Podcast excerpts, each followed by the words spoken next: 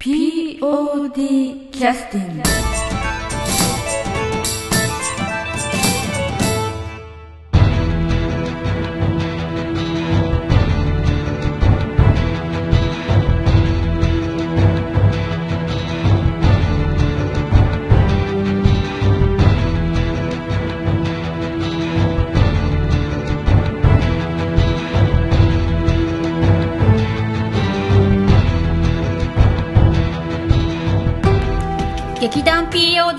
ポッドキャスティングです。この番組は富山県を拠点としたアマチュア劇団である劇団 POD のポッドキャストです。劇団員や関係者ミュージシャンやアーティスト他の劇団の皆さんにご出演いただきましてオリジナル制作の劇中音楽を交えていろんなお話をしている番組です。はい、えー劇団 POD ポッドキャスティングを始めさせていただきます、えー本日は、えー第43回公演「俺たちは獅子じゃない」の振り返り第3弾ということでアンケートをもとに、えー振り返らさせていただきますが実はこういった振り返りについてはあのお客様が書いてくださったアンケートを振り返るということをあの過去もやってたんですけどとにかくあの芝居が2時間でも語り尽くそうと思うと本当にキリがないぐらいにいっぱい出てくるんでね。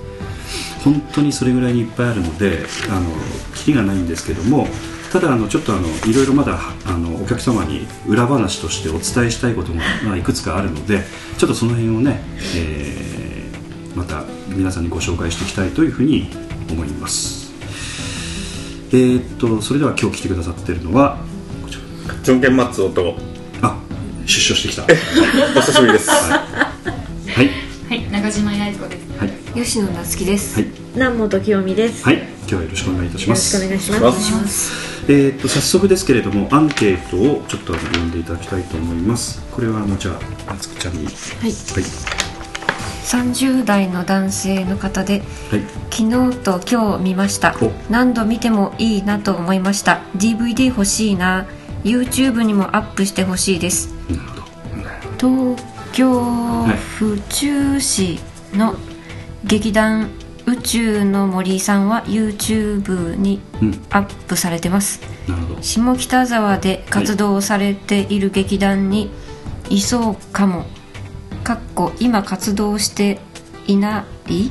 東京おオリはいスおオイスさんとはい。かに似てるかも、ということで書いてくださってる。おいおいのす？ん？おい？はいありがとうございました、はいありがとうございます。えー、とこの方はえ要するにあのお芝居結構好きでいろんなところの東京のお芝居とかねご覧になっていただいてるということでしょうかね。あの中島さんは東京のお芝居とか結構ご覧になってらっしゃったんですか？東京にいらっしゃった時は。あの興味ないんですかね お芝居には。えー劇団さんしてた割にはね芝居見てないっていうのはねとんでもない感じますけどねはいということでこの方はあの初日と2日目も、えっと、見に来てくださってた方なんですけれどもへあのなんとなくあの人かなと思うちょっと男性の方で少し大柄な方でいらっしゃった方が、ええあのいらっしゃってそのなんて言いますか役者を遠巻きにご覧になりながらうなずきながらなんかいろいろ納得しながら楽しんで帰っていかれたっていう感じがしたんですけどもね、うん、まあ私はあの受付にずっといたんでこの人きょ昨日あのこの人もいらっしゃってたなみたいな方がね、あのこの方以外にも何人かちょっといらっしゃって、えー2日間とも。えーいらっしゃってる方っていうのはなん、えーとまあ、10人もいないと思いますけど、まあ、5人近い人数はいらっしゃったんじゃないかなというふうに思いますね、まあ、ありがたいお話で、はい。えーまあ、この中に書いてあるのは DVD 欲しいなというふうに書いてありますけれどもあの DVD 作らせていただいても結構なんですけども南本さんの手が後ろに回るという感じになるんですかね。私だけですか？えー YouTube に上げさせていただくと今度東さんの手が後ろに回るみたいな感じなんですかね。というのはあの劇団新幹線さんのお芝居の脚本を、えー要するに利用料をお支払いをしてでそれで、うん、で、えー、と使わせていただいてると。あ、そうか、キャラメルボックス。すみません。ちょっと活劇やったんかいけどです。まあ、はい。劇団新幹線さんもよくね利用させてもらってるんですけど、えー元いですけれどもうん演劇集団キャラメルボックスさんのお芝居を利用させてもらったりしてますので POD の場合はオリジナル脚本というのはほとんどありませんのでほとんどまあお借りして前回のあの、えーっと流れ星もね、えーっとタグマさん。ええという、えっとセレソンデラックス。東京セレソンデラックス。ええあのブラジルの,、あの代表がセレソンって言われるんですけどそれはブラジルに関係があるんじゃないかと思うんですけど、ええそういった劇団さんのあのお芝居をお借りしてるので、えー結局あのそのお芝居で上演してもいいですよという2日間だけ上演してもいいっていう許可をいただいてお借りしてるのでそれ相応のあの金額を支払ってお借りしてます、まあ、作ってくださった方の、まあ、当然脚本というのは素晴らしいのでその脚本をきちっとその利用させていただくのに当然対価を支払うというのはまあ当たり前の話なんですけども、まあ、そういった形なのでそれをまあえー二次使用するという形であのこちらの方の作品として出すことは無理なんですね。ということで、まあ、音楽は自作で作ってますけれども、えーそれ以外のものはちょっと公にはできないということでこの辺については南本さんが、えーね、腹をくくってくださればなんとかなるかもしれませんけど。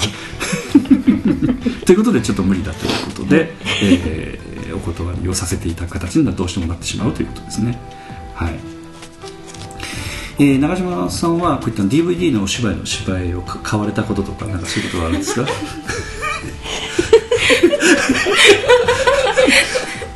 ないです。はい、ありがとうございます。はい、ということで、えーっと、はい、あとは、えーっと、あとどれをちょっとお願いしようかなと思ってたんですけど。も、えーはい、えーっと、こちらですね、ちょっとこれを読んでいただいてよろしいでしょうか。はい。えー年代性別が書かれてないです。はい。少しセリフがあ少しセリフ噛んでるところがあったけど声が大きく動きもキビキビ生き生きしてよかったと思います。話は時代劇なので昔の言葉や専門用語があって分かりづらいところもあったけど面白かったです。有名人に乗りなりすまして。有名人になりすましてハラハラオロオロする2人が心配になったりしてドキドキしました。日野さんが坊さんのい意見かっこ命令は確かに。土土辺にね肩に。土だよね土だよね。しついてしまったね。棒さん。日野さん。が土方さん。あちょっとお疲れですからね。意見。今日ちょっとねいじめすぎましたんで申し訳ない。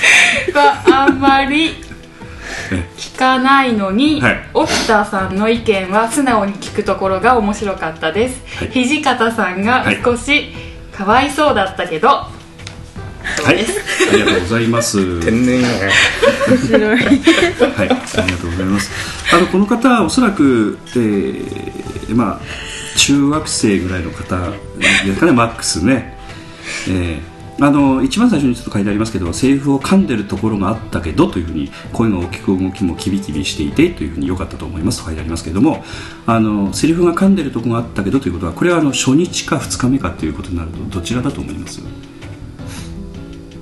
どうでしょう？いつもの噛まない芝2日目でしたねうん、2日目ちょっとちょっと噛みが多かったですかね。あのね、うん。やっぱ2日目と特有のなんか緊張感がプチってどっかは切れとるんです。切れてないつもりでもどっか切れとるみたいな。それはでもあの疲れもあるのかなという気がしましたけど、うん、ああ疲れね、うん。疲れもあるかな。ううん、今回沖田総司役の、はい。えー吉野夏樹ちゃんは今ちょっと動物が 鳴きましたけど。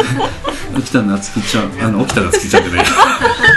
沖田総司役の吉野夏樹ちゃんは、はい。噛んだところがありましたか、2日間とも1箇所ずつ噛みました。えー、とどどこかで記憶ありますか？えっと中盤ぐらいとか初めの1方とか。日目は、えーね一番最初のセリフを、うんうんうんうん。あ噛んだんじゃなくって、うんうんえー、楓とちょっとセリフをかぶかぶってしまったかぶってしまってあで同じセリフを3回言ってしまったんです。あああなるほど。2回のところ。はいはい、はい。ちょっと意気込んじゃったという感じ？そうですね。さすがに初めてだったので。うん。はい。要するにデビューの芝居の初日のはい第一声ではい。が3回言ったと、はい。3度目の正直とあの3回も念を押したという感じですかね、はい。あそれ分かった。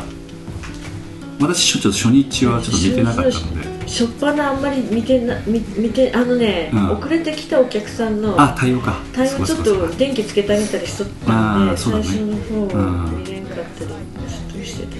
うん。私もちょっと最初見てなかった結構遅れてええ。来られた方もいらっしゃったんで、そうですね、うん。あの毎回そうですけどやっぱりあの後でねやっぱギリギリになってでも来ようとしてくださってるお客様がね必ずいらっしゃって、始まってから最初の30分間というのは結構ねお客様、やっぱり後ろから入って来られるので、まあうん。後ろの PA 席の方にいたんですけど、えあのえ足元照らしてあげたり受付しないとね、の人が、係の人が入ってくるけど、やっぱ分かんないんですよ。入ったなりって全然会場の中分からんから、うん。会場の中におる人が案内した方がやっぱり分かりやすいんですね目が慣れてないとそうそう暗闇の中でああの席空いとるなとうん。か、そういう感じで、まあまあ、今回ちょっとあの空きの席探すのもちょっと大変なけ結構おかげさまでなんかね、うん。結構埋まってましたんで、はい。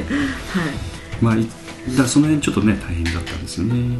で夏希ちゃんは2日目はどこだったの？2日目は最後のあたりの盛り上がりのところでええ。つい噛んでしまいました。それは何？緊張感がやっぱ切れたとかそういうこと？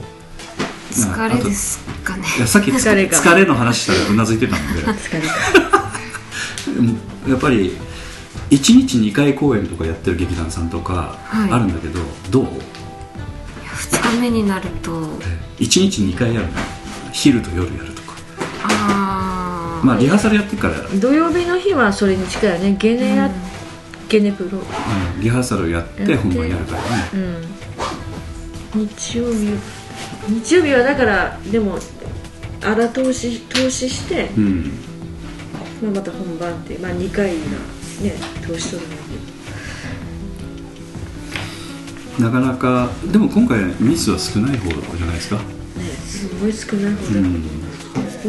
ほとんどそんな気になる。えあれはなかったですね。えうん。まあ、過去の POD の話するとねちょっとあれですけど覚えずに出る人も中にいましたのでそのええ。そういう人もいま舞した。台上がる袖の脇で袖の脇でって変ですけど、え袖で直前まで脚本でセリフ覚えとるいううん。時代もありました、それもありましたもんね。ありましたありました。もう悪夢でや。本番出たら本番出たで、ええ勝手にセリフを作ってしまってまあ周りの人が大変迷惑してたっていうね話を下向いてなんか泣く真似するしかなくて、ええ。ちょうど心的に下向いて笑ってたんですけど。何を言い始めるみたいなね。す すっごい感心したのは帳尻合わ合うんですよねあれ最終的に。まあまああの、ま合うんですけど、うん。お客様はおそらく分かると思いますね。いやお客さんも分かんなかったですよっていう人もいらっしゃったと思ああうんですよそうだね、脚本知っとる人は別ですけどうん、あああそうだね。あ感動したよって。うん。感動の裏には適当なね 練習もほとんど行ってないみたいなねひどい話でしたけど、はいまあ、そういう頃に比べるとやっぱり今の出てくださってる方は結構ね一生懸命練習ねですよね。してくださってるので。その劇全体の、芝居全体の仕上がり具合も、うん。結構早い、まあ、まだ遅い方だと思うんだけど、まあ、以前よりは早い頃から仕上がってちょっとまとめていく段階、つうん。詰めていく段階いう形ではい。少しずつなってきてるんで。はい。ということでね。はい、はい、えー、っとそれではですねちょっと今日早いんですけどちょっと休憩の曲を入れさせていただきたいんですけど今度南本さんに入れてもらおうかな。何でもいいんですか？何でもいいよ。何でもいい。どうしよう。実ははい。あのこれい言っていいですか？ああ言っていいですよ、はい。じゃあそのまま曲曲紹介で。え劇団 POD 第3、えー43回公演「俺たちは獅子じゃない」えー劇中音楽よりえね「志」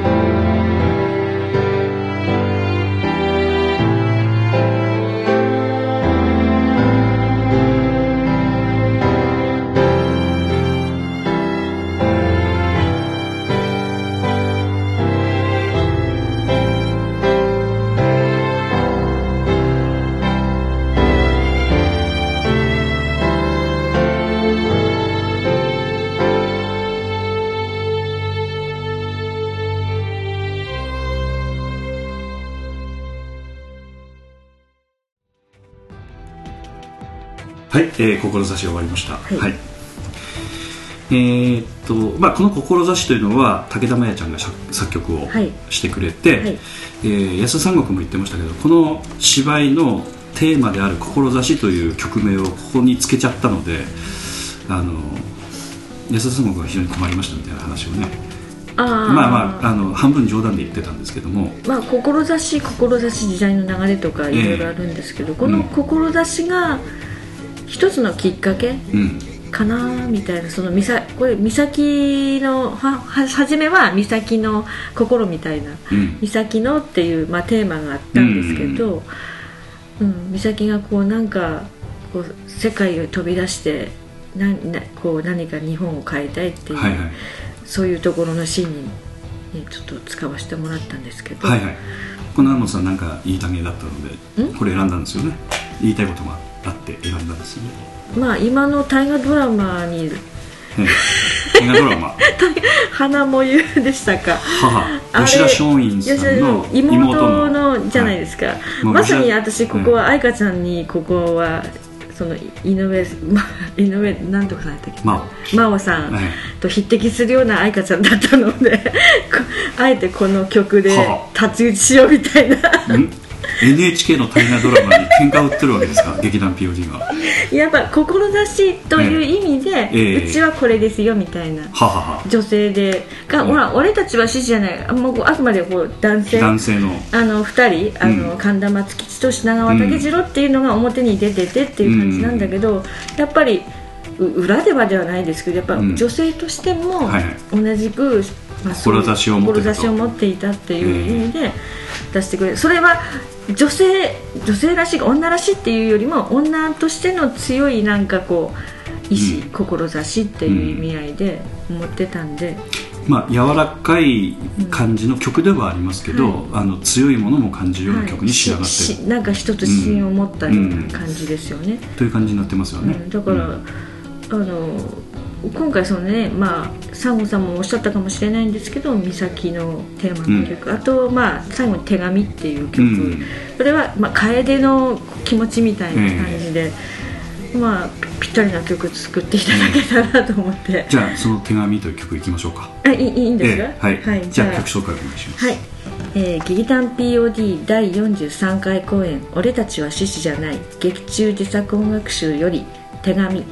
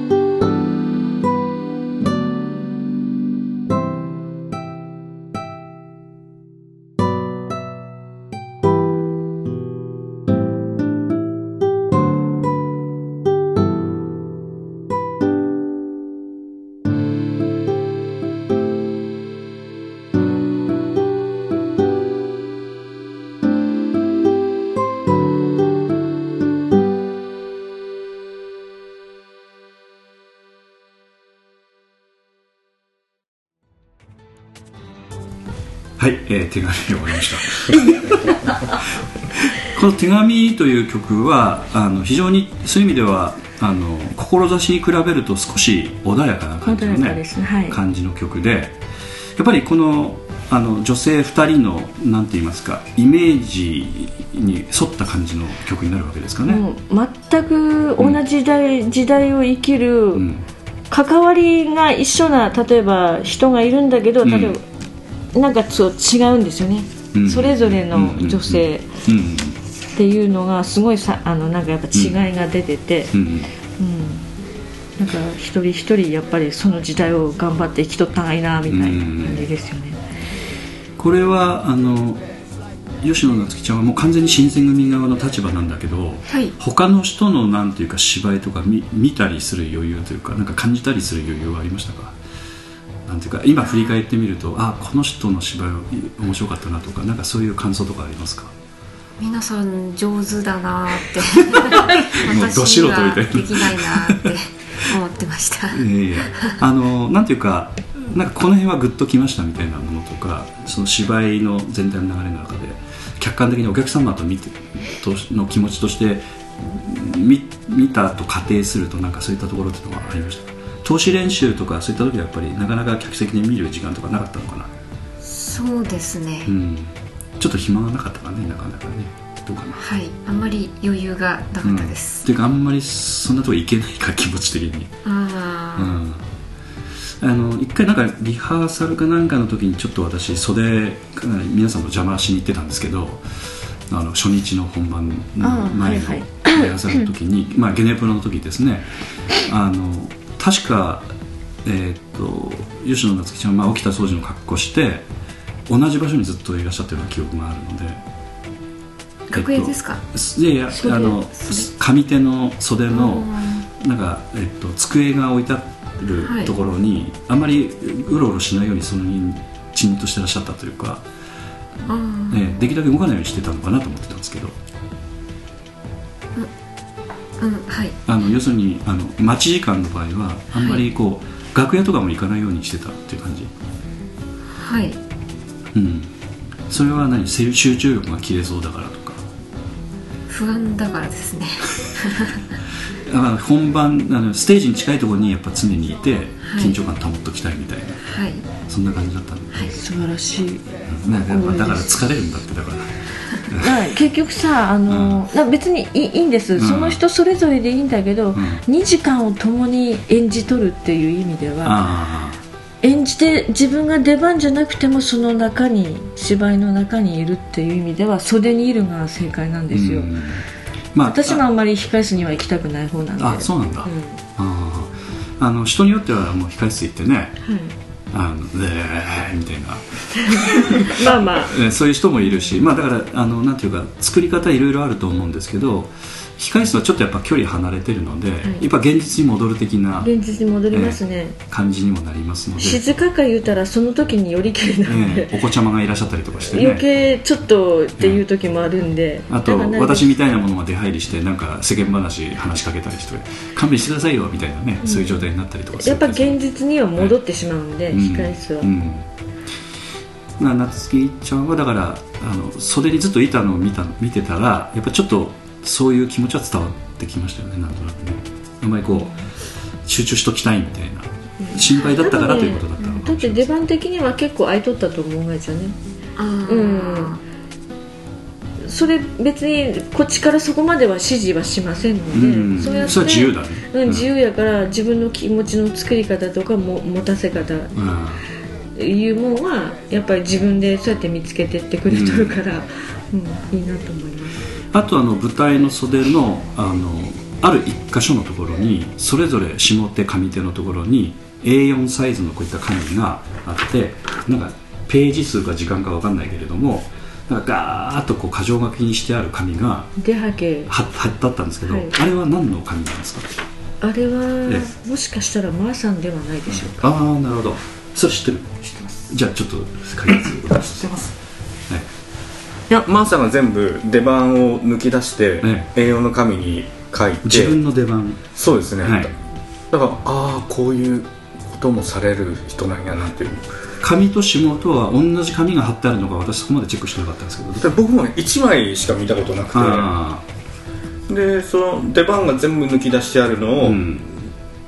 作ってうん。管理され自分のその出はけとかうん。出番とかのそのかことを管理されとるんやなっていうのは、まあ見てて、うん。うんあの南本さんはどうですか？あの出てはダメな時に出たタイミングがあったとかあるいはうん。そういうのは過去。一度は早出して引っ込んだことは一回過去にありましたね。バーッと出たとそしたらあお呼びじゃないということでそこでいきなりムーンウォークでこうバックしてさ。バックはしないですだだからあの中では私の中の気持ちの中の演技ではええ。何してるの？早く来なさいよっていう意味合いで戻ったりしました。そういうことが。はいそういうことにしましたね。起きた掃除役の吉野ちゃんはそういう心配は自分ではなんか想定してたというか出る場所を間違えるんじゃないかというようなこととかなんか。あー練習で一回出るタイミングを間違えてあー。はいまあ練習で間違えるのは全然、うん。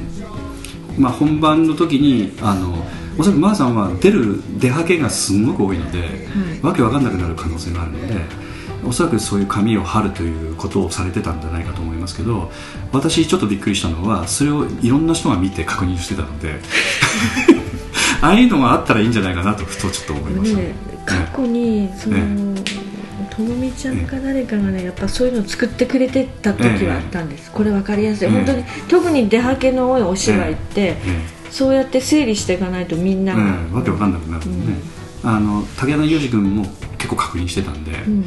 あれそれ竹山君作ったんだったらいやいやっていうふうに、マーさんだっつって言ってたんで人の作ったのでも確認できるまはそこら辺まで、えっとまあ、こっち演出側、うん。演出サイドのものが考えれば良いのもあるやろうしか言えば役者自身もそういうのを自分で把握してほしいっていう、うん。どっちもどっちもなんですけど、まあまああの、まあまあそういうのは自分で基本的には作ってくるっていうのはね、あの工夫としてはありかなと、うん人作ったものは分かりにくかったです実はそうなんですね、うん。だから自分の覚書きとして、うんあの中島さんは過去あの高校演劇の時に出はけ失敗したことがあるんですか？あないですね。ないですか、はい。あのまあ、時間も短いので、あるいは記憶力がかなりはっきりしてるので大丈夫みたいなところあるんですかね？うんそうですね。あんまりそういう心配はなかったですかね？その心配よりセリフ忘れるんじゃないかっていう心配の方が私は大きかった。ですそうかそうか。吉野ちゃんは今回はそういった何かセリフ忘れるんじゃないかとか縦の段取りとかその辺はなんか怖いところありました？あなんか初初日か2日目かどっかわかりませんけど、はい。なんか大人数でわーってやるところはい。タイミング的にちょっと厳しい場面があったのかなというふうに一瞬思った場面があったんですけど、はい。盾がね、大変でした。えっと要するに抜けちゃったみたいな、はい1日目も2日目も、うん、あの乱戦のシーンはうん。微妙に間違えました、あの上手の場所ではい。えーっとあれはえーっとあれ誰と誰と絡んでるのかな？中岡慎太郎の役の、はい。えーっと門口君と絡むとこかな？と千之助とも戦うし、みんなと戦ったねうん、松とも戦うし、うん。はいあの時ね結構みんなあの土方と谷さんとね土方のあの島田君と,、はい。えーっと谷さんとそれから、えーっと結局起きたのは3人と戦うみたいな感じなのではい。結局軸が新選組になるんですけどはい。結構みんな起きた見てたようなと 注目はされますね。されますよねどっちかというとうどうなのかなみたいな感じでやっぱ見ちゃうところが。ちょっと間違えました。まあでもまあまあ誤差の範囲かなっていう感じはしましたけど。あのいくつかちょっと抜けたのかなという感じはちょっとしましたけどね。あはい、うん。やっぱあれ何？そのスピードの問題なの？それとも忘れちゃったの？それともタイミング合わなかった？段取りをうん。忘れました。あそうなんだ。はいで他の人たちもそれをあのなんていうかなんか考えて動いてくださってるんだけれども結局起きたらこう攻撃ししこないのでなんか単にこう交差をするだけみたいになっちゃったりみたいななんかそんな感じでしたかね、うん。うん。セリフ覚えと縦覚えってね、本当に。やっぱそうなるよね、うん。うん、あのなんかあうんの呼吸で動かなくちゃいけないのでね、うん、縦は特に。うん、ぱちょっと一旦タイミングずれるとねもうあわっというふうにひ一つの塊全部抜けちゃう感じになるのでね、相手をって言ううん。いやだから一人ではなんぼでもこうできるけど、相手をって息合わせて盾をねうん。剣刀かわすっていうのは本当に二人でその相手とやらないと、うん。なかなかやっぱりうんなんやろうなって。でその後見てる人はまあ起きたからちょっと目をそらして他を見るみたいなね、そんな感じだったような気がします、今見どころでどこ見ていいかわからんような状態作っちゃえっていうのがもう一つのあれだったんですよねやっぱ、こう一人一人の戦いを順番に見せるんじゃなくて、うん。まあ一斉に動もこっちでくみたいなね。もあっちでもこっちでも目のやりどこ見ようっていうね、それも実は意図は意図だったんですけど、まあ、2日間見に来てらっしゃる方はやっぱあの辺もなんかあのちょこっちは見てないのでみたいなことでねそういう見方をされてらっしゃったっていう話も聞いたことがあるそうですね。で、うん。じゃあ2日目はこっち見ようみたいな、うん。ということであのちょっとその辺はねあの起きた掃除役の方は少しへばられたなっていうのがちょっと分かったことはありましたけども。あのそういうのはでも気にせずにあの忘れてすぐにこう切り替えてやるみたいな感じにはなってましたか？その時はもうほとんどセリフもあの残ってなかったですし、うん。はい。あとは？ああやっちゃったなと思いながら。勢いで。はい。いきますかね、うん、あの後もなんか引き上げる時もどうなんですか？最後までやっぱりでも緊張感持ってないとはい。殺人者に見えないので、あうん、で一刀。旦、うん、刀を収めるのが意外と難しくて、ああ、は鞘に入れるのはね。はい。あのあの辺でちょっとあの、まあ、谷さんいないところであんま話するのもあれですけど、それね、うん、谷さんあの工房も筆の誤りじゃないですけれどもあの2日間ともちょっと厳しかったんですかねあれ。初日だけでしたか。初日だけでしたね、うん、要するに、えーパシッとこう鞘に収めて去るところがスカッとなってしまったみたいな感じあです。収めるところのですか、抜く時と収める時とうん。両方あったかもしれない、うん、収める時にスカーンとこう、でで刀を握ったまま退出されたみたいな鞘と一緒に。去るしかないって。そうそうそうそう。もうねだから気づかなかったお客さんも結構いらっしゃったと思いますけど、うん谷さん左利きなので難しかったんだと思いますそうなんですそうなんです。よそういうことなんそうなですねの。あの事の始まりがそこから始そうだねまったのが南本清美演出の一言がそこに全部つながるわけですね。左利きでされてったのがいややっぱその頃の日本の人は全部右利きに強制してましたよと、そう。うんということで一生懸命右利きで練習してらっしゃって違和感はなかったんですけどね。ただやっぱさっき夏希ちゃんが言ったように鞘に収めるっていうのは結構やっぱ緊張する。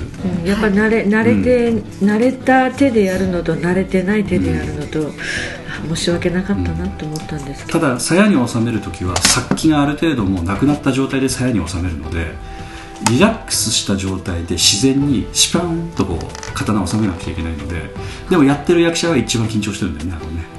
はい。練習でできても本番でな,、ん。なぜかできなかったり、うん。はい。ということでね、うん、あの辺はまだちょっとあのまだ谷さんにもまた機会があったらいろいろねどういうお気持ちでされてたのかとかいろいろね POD の場合はそういったことはネタとして結構追いかけていくようなタイプだと思うので またいろいろお聞きしたいなと思ってますけど、うん、中じ中島さんはなんかその鞘のあれとかなんかミスっぽいのはご覧になりましたか？いやそんなに気づかなかった。そうですね、はい。大体そんな感じだと思います？気ねに気気にす気になって見とる人は見とるかなっていううんところかなっていうそうですね。のはありますあなんかちょっとんどうしたみたいなうん。くらいだと思いますよ。そうですね、うん。初日のマーさんのあの袖の中に銃が。あれもびっくりしましたけれども、あの持って出るの忘れちゃってね袖の中で銃をこう指でこう作って、ゴーくんがよく音出してくれたと思って、ええまあ見えなかったのかもしれない。いやいやまああいつもタイミングを分かってたからですよ。まあ、そのままね袖に入れたまま気を利かせすぎて音出せなかったりするのが最悪ですからうね、ん、だから顎で出してくれんと始まらないので、いやようようやったなと思って。そうですね、うん。はい。まあ、その辺についてもまたまさに機会があったらねおそらく触れられるのは嫌だと思いますけどもまたネタとして少しあの追いかけたいなというふうには思ってます まああのちょっと時間もあのもう押してますのでこれで終了させていただきたいと思いますけれども今回あのやんないスバル劇団スバルからマーさんとそれから谷さんに来ていただきましたけれども、えー実際あのスバル風をかなりね吹かせていただいたということで、非常にあの骨のある、えー雰囲気をこの芝居の中に作ってくださったということで、うんまあ、私生活もねお二人とも大変でお忙しい時期にあのスバルのしあの練習もありながらこちらの方にも参加いただいて、端にもうスバルさん立ち稽古をね入ってましたよね。見ましたので、うんうわーっと思ってえお二人とも、ええ。えまた機会あったらちょっと一緒にね、はい。あのえー反省会という名のあの飲み会をねぜひまたさせていただきたいと思ってますので、また松尾君また段取りをまたよろしく。わかりましよろしくどうか。ということで、えー今回、えー、と振り返りのポッドキャストということでお越しいただいたのは南本清美でした。吉野夏樹です。中島八重子です。たジョンケン・マッツォです、はい、出所されたジョン・ゲンマッツァこと懲役から出てきました。はい、お越しいただきますね。はい。じゃあどうもありがとうございました。ありがとうございました劇団 POD ポッドキャスティングでは皆様からのメールをお待ちしております。劇団 POD の芝居をご覧になった方はもちろん全くご覧になっていない方からもメールをお待ちしております。メールをお送りいただいた方には劇団でオリジナルで制作をしております音楽 CD または音楽ファイルをプレゼントさせていただきます。メールアドレスはマスターアットマーク pod-world.com master アットマーク pod-world.com へ直接メールをお送りいただくか劇団 POD のオフィシャルウェブサイトの送信フォームからお送りいただけます。Google などで劇団 POD と検索してください。劇団 POD のオフィシャルページのトップ画面のインターネットラジオのリンクを開いてください。そのポッドキャストのページに番組へのメールはこちらからとリンクが貼ってあります。そちらからお送りください。もちろん Apple の iTunes ストアのこの番組のページのレビュー欄からの感想もお待ちしております。またオフィシャルページのトップページに Twitter と Facebook のリンクも貼ってありますので Twitter フォロー Facebook いいねもお待ちしております。それでは次回まで。